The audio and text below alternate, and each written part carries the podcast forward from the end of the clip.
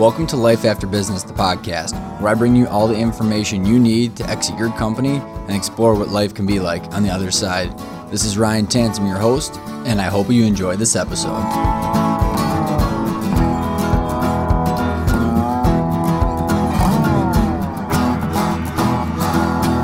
How's everybody doing today? Thanks for tuning back into the Life After Business podcast. Today's guest her name is Allie Harding. Allie has got a company named Orange Kiwi, and her background is very colorful and very diverse. She has got a science and biology degree, management masters, and then also in the midst of her PhD in business psychology.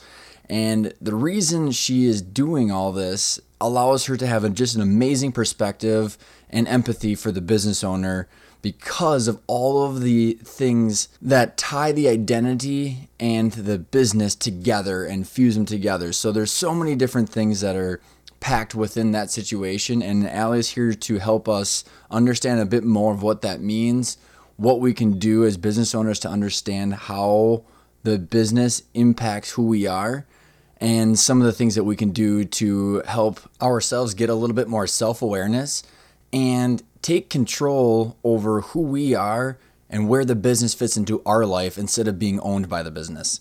So, without further ado, I hope you enjoy the interview with Allie Harding.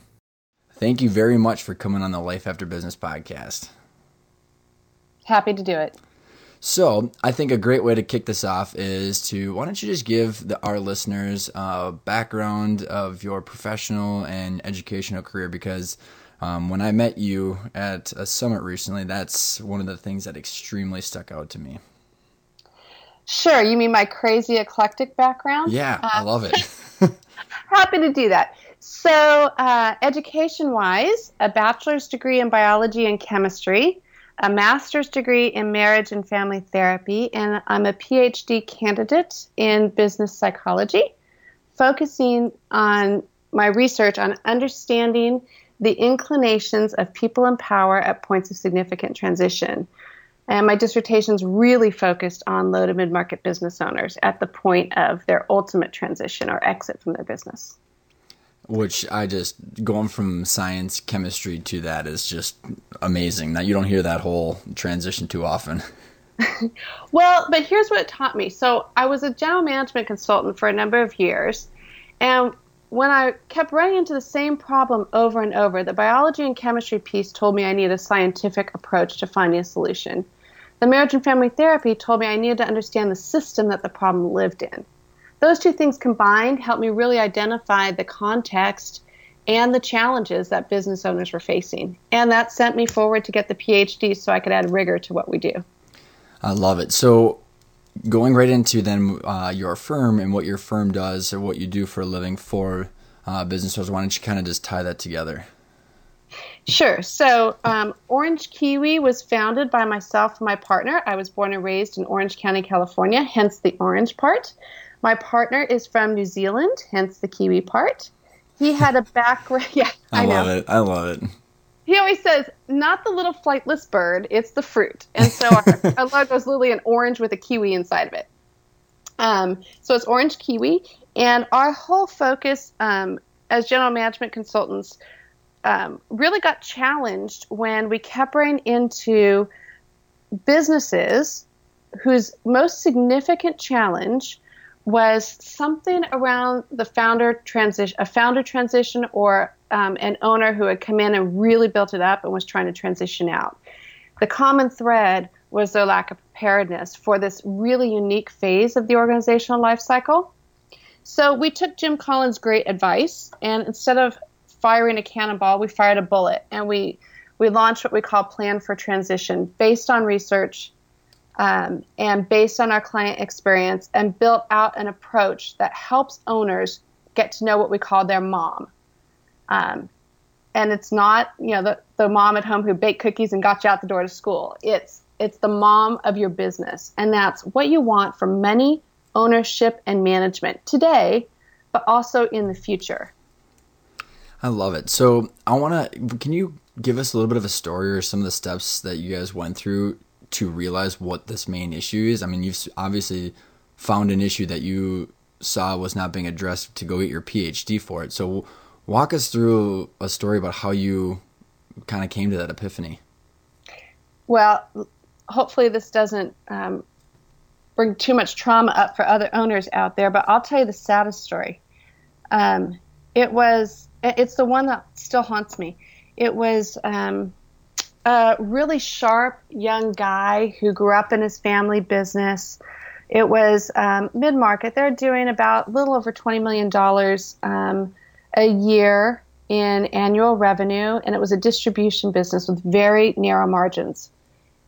The, the founder, his dad, had built it up from absolutely nothing. Literally, would go um, buy product on um, using a line of credit with various vendors, and then go out and hustle it until he could pay it off and use the profit and pour it back in. So he built it completely bootstrapped, up to twenty million dollars. Super sharp um, salesman, but he had so many of the classic um, challenges that some entrepreneurs have, particularly around the concept of role identity fusion. And I'll, I'll, just encapsulate that by telling you that his license plate was Bolt God. So now you know what he sold. I love it. right? So now you know what he sold. And his whole identity was who he was as an owner. And that made it very difficult for him to accept challenges from people inside and outside his business because it wasn't just a business challenge, it was a personal challenge, which made some of the choices that he w- he led the business through really difficult.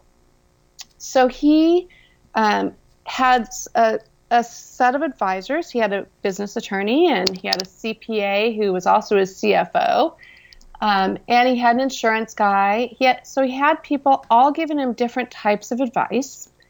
And he thought that he had protected his family. He thought that he had a will and he had a, a trust and he had what he thought was a succession plan. So his health started to decline, the business started to decline. He kind of took his eye off the ball.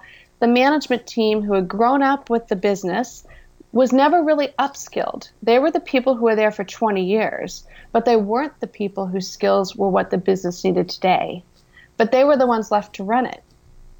Meanwhile, his his of his he had a son and a daughter. The, they were both in their mid 20s. Son had completely grew up in the business, starting at the you know warehouse floor sweeping it, and became uh, head of sales. The daughter resented her father, resented the business, never really set foot in there um, if she could avoid it. Never worked in the business. Well, dad's health declined, took his eye off the ball, business declined some more, dad's health declined some more. Thought he was covered, thought he still had several years where he could still be in the business. Um, and sadly, he died suddenly, not even related to his health. It was a complete, it was an accidental death, not related to the business. And his preparedness was tested in the most horrific way. His son and his daughter found out they were 50 50 owners. Oh, geez. Also found out that the business was 90 days away from the bank calling its note.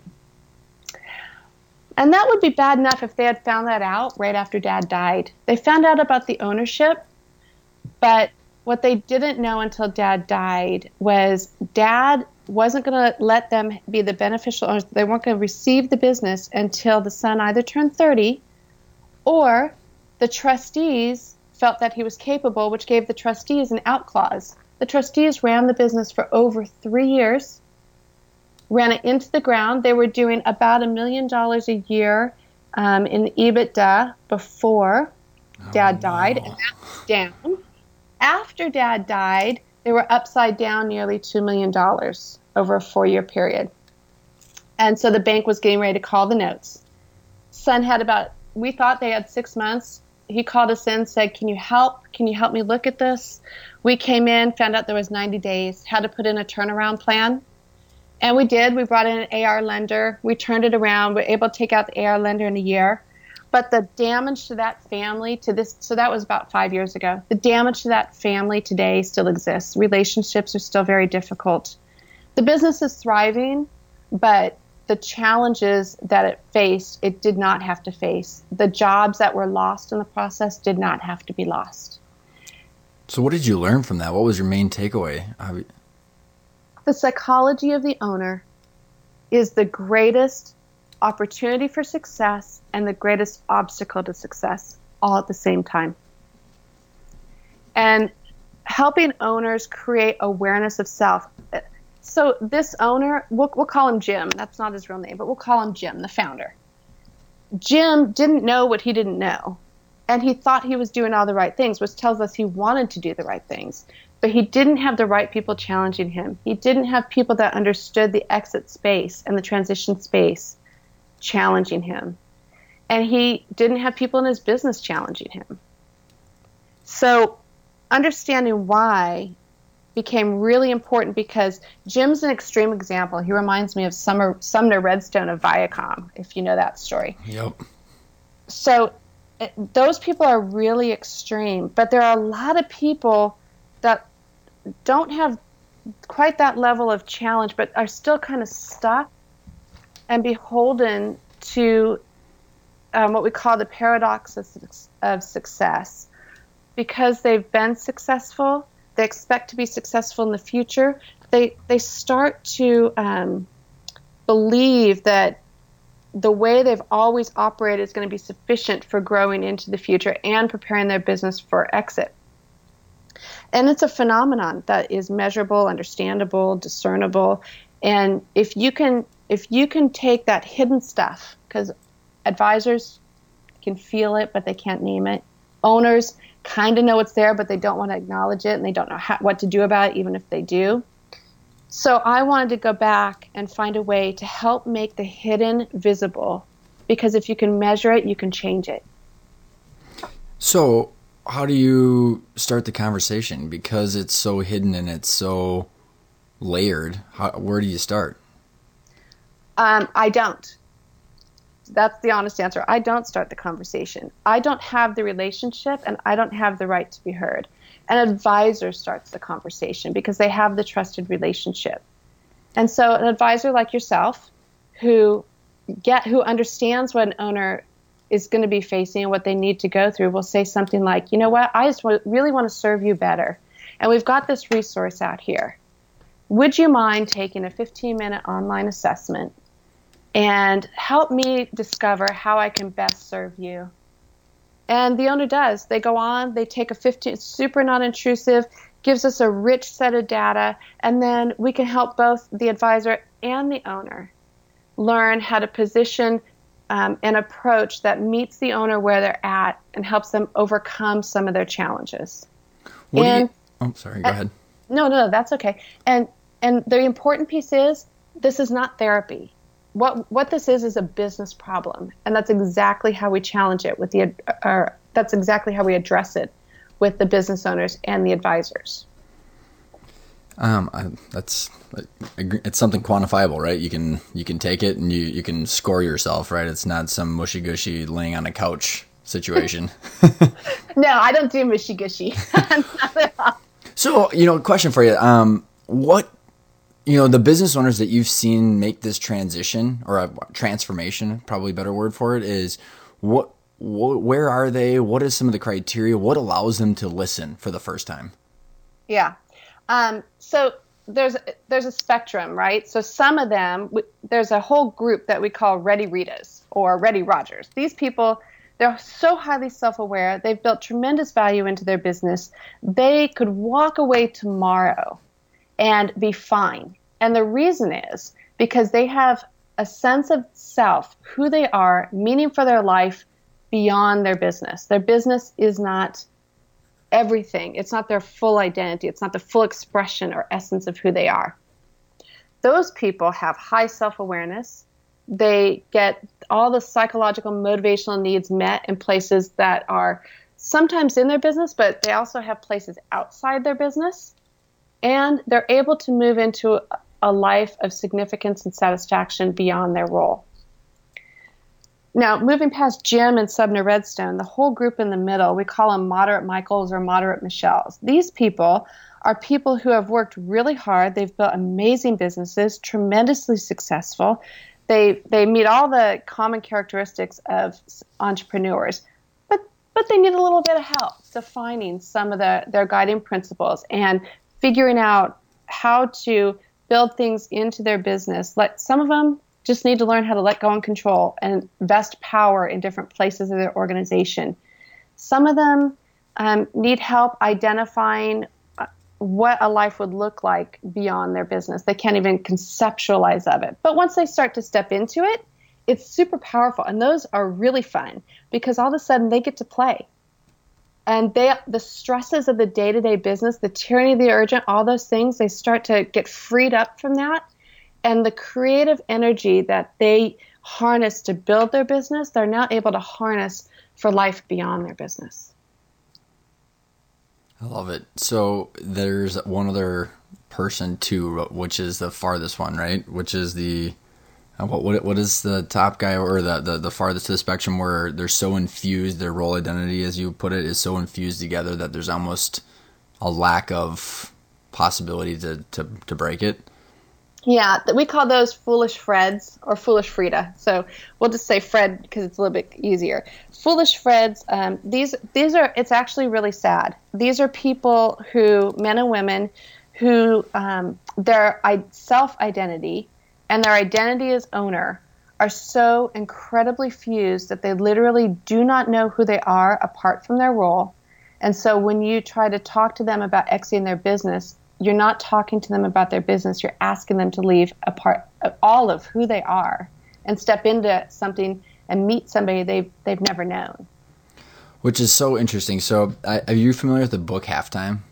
I am. So, uh, Halftime by Bob uh, Buford. I love it because you know there's a lot of you know you could probably think there's there's negative emotion with the foolish Fred, but you know I think as entrepreneurs, every you know me and my dad were the same way. Where you, I think a lot of people are in that middle and they don't know it. They probably think they're more to the side. However, they do realize that there is more to life than their business, and their business is just a way to hit all that community and that passion, and that purpose. You're you're getting a lot of fulfillment out of the business, but it's trying to almost create something in parallel with your business, which uh, halftime t- refers to the second half of your life. What do you? How do you have a second career where it's not just money motivated? Is there anything that you've seen? Um, in your experience or advisors or anybody that you've been exposed to that has created a successful way of creating that second halftime? Yeah, well, halftime is one of them for sure. And uh, Lloyd Reeb, who um, I've had the privilege of knowing for a number of years, he wrote a book um, called Success to Significance. And that book builds on the work that Bob Buford did early on and that organization is fantastic for helping people, whether they're business owners or, or just um, executives, really move into living a life of satisfaction significance. Another way to do it is through peer groups. We have found peer groups to be incredibly powerful. And what, what is critical for owners is exactly what you hit on Ryan it's they've got to find a way to satiate some of the some of the psychological motivators that they're getting satiated right now through their business. They've got to find a way to do that beyond their business. And the three the three things areas that they have to begin to explore are their um, need for relatedness, competency, and autonomy. And as entrepreneurs are really successful and they thrive because those needs are met through their business. So relatedness is exactly what it sounds like. Relationships and being cared for by and caring for other people. Oftentimes, entrepreneurs um, look at this as their employees, their customers, their vendors, their peers, their colleagues, all those relationships when they are, are primarily the are when they're the prime relationships that an owner has and they have very few outside the business. Imagine what it would be like ryan if you lost every friend you ever had or the relationship changed overnight because you were no longer the owner and you had to go make a whole new world of friends. Yep. I uh, I actually do have a little bit of experience with that. Not not no so much as me, but uh, um, if people have heard my dad's podcast and John Warrillow's, um, you know, we didn't have a a whole lot of time to build this whole emotional journey, and um, it is a really creepy, eerie feeling when you go from 400 emails a day and people calling to zero. Like, it is hard to even describe. Yeah, it's uh, there's one owner that I know who said for the first week I kept getting up at the same time, having my coffee, putting on my suit, kissing my wife, and realizing I didn't have anywhere to go. right. So he toddled out to his back. He had a little um, outhouse office kind of you know shed out in the in the backyard, and he would go out there and stare at a screen, not quite sure what he should do for hours on end, until his wife finally said, um, "You need to fix this." Yeah, because she she wanted him out of the house as well. well, actually, yes, but what she really wanted was she wanted her husband back because she lost him. That her husband was this guy who had all these relationships, whose comp- need for competency is very common among entrepreneurs. In order for them to feel successful, they have to feel competent. He had nowhere to get that met. And his need for autonomy or independence, the ability to create his own world and challenge himself beyond um, just the day to day, you know, what, how, how much can he help her vacuum the house, right? So she literally describes his personality as being gone overnight and not, not knowing the man that was sitting out in the shed. And it happened in a very short order. So to, to avoid that, you had mentioned that it's you know it's quantifiable so you've got like this test or you've got this way to see where you're at you know where where you're in the spectrum between ready roger and foolish fred what you know hopefully you're in the middle there somewhere what are some of the steps that you can take so you've got the relatedness the competency and the autonomy that you know that you need but what where's the bridge and what are some of the steps that people can take so um, I'm actually going to start by recommending a book by Bo Burlingham. It's called Finish Big How Great Entrepreneurs Exit Their Companies on Top. And what Bo did is he went and interviewed over 50 business owners um, and did a took a qualitative approach to really understanding their journey. And what he found is that owners who finish big, which means they're able to exit their companies, and keep in mind that 70 to 80 percent of businesses don't sell, don't sell. So exiting in and of itself is a huge hurdle. So exiting their companies on their own terms and in their own timing. That's how Bo describes finishing big. We would add becoming part of the elite 7% also means that they go on to live a life of satisfaction and significance. What Bo found is those owners go through four very distinct phases and they're all essential. The first is the exploratory stage where you're answering existential questions about what you do and do not want for your business, who you are if not your business. This is the stage where it's really important that owners begin to define and get to know their mom, that money ownership management thing I was describing to you. And this should take place years before they ever plan to sell because it sets the stage for building uh, the bridge why they walk on it. And what I mean is the bridge to their future is being built while they're still running their business so that they're able to start to create meaning beyond their business. They're able to get those motivational drivers satiated outside their business because they've given that they've bought themselves time. The competitive advantage that they have for exit is time. Now, if once they achieve that goal, then they're really ready. They they can make informed decisions. They've developed guiding principles to start to look at the strategic aspects of exit. And this is where a lot of John Warrillow's work and a number of others come come into play. This is really building the value into your business. See, starting to see your business as a product, and beginning to beginning to um, build into the business the characteristics that will make it successful at, after the owner exits and be more attractive at the point of execution. Execution then is the third phase, and that's the phase where the deal happens and the owner exit. Whether it's a family succession, a full sale, a minority or majority recap, whatever that trend, whatever that transition phase is that moves the owner out of their role as as owner or sole owner is the execution phase. Once that's done, the owner's not done. Just because they're not the owner of that business, they're not done with their journey. They then enter the last phase, which is transition. And in this phase, PricewaterhouseCooper um, did a study of 365 business owners, and what they found is that in this transition stage, three quarters of them were profoundly dissatisfied within 12 months.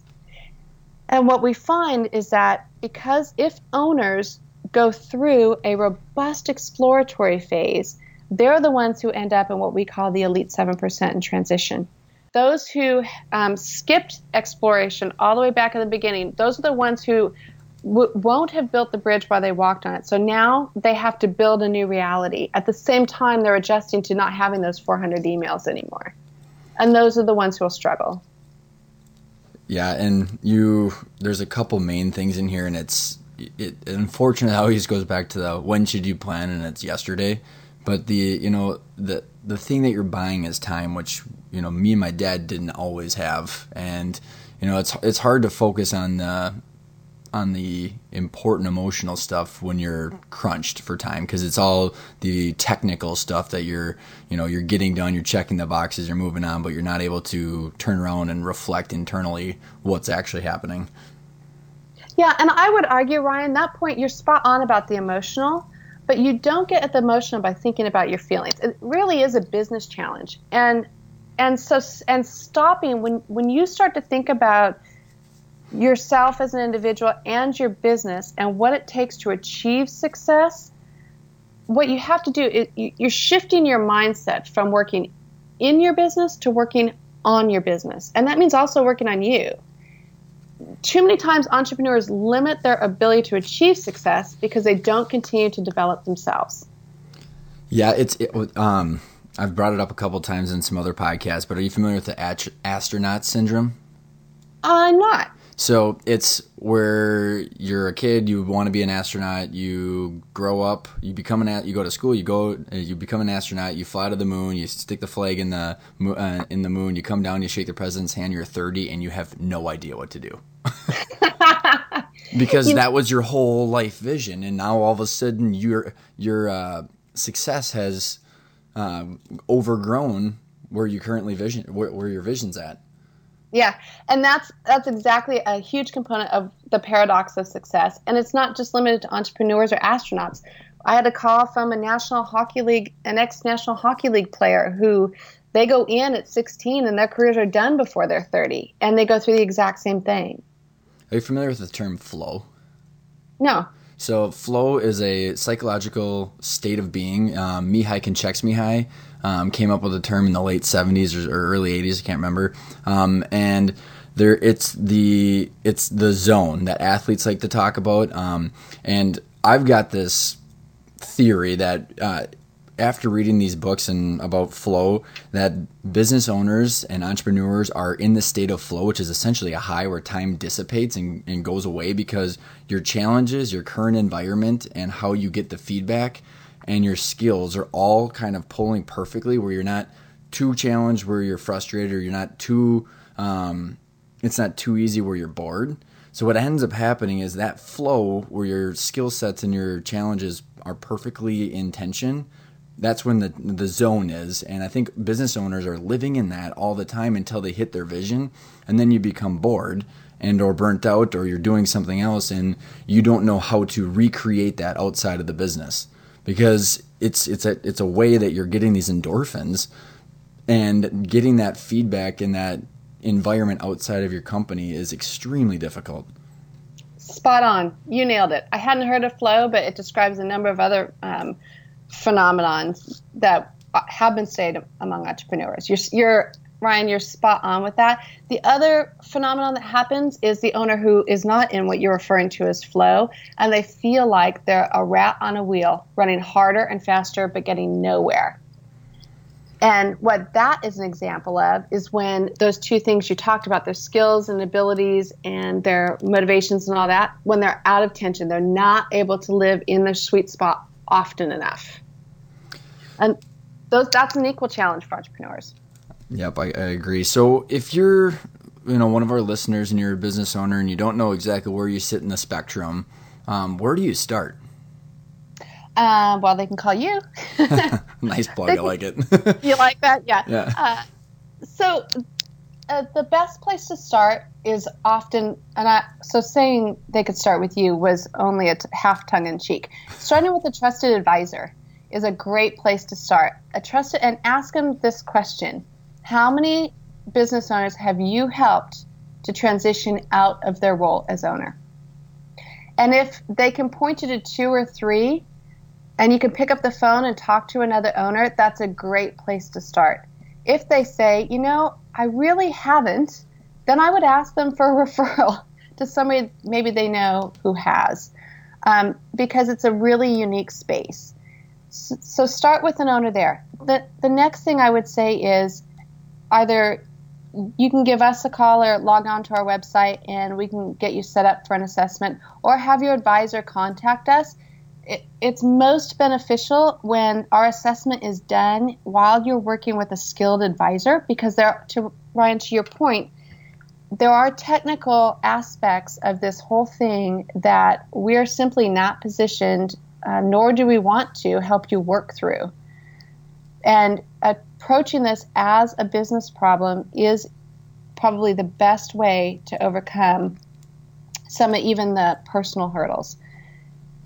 Beyond that, there are some peer groups. Um, Evolve out of Chicago is a great example um, that we can get you connected with. And so you take our assessment, and then we help you figure out which one of those paths makes sense.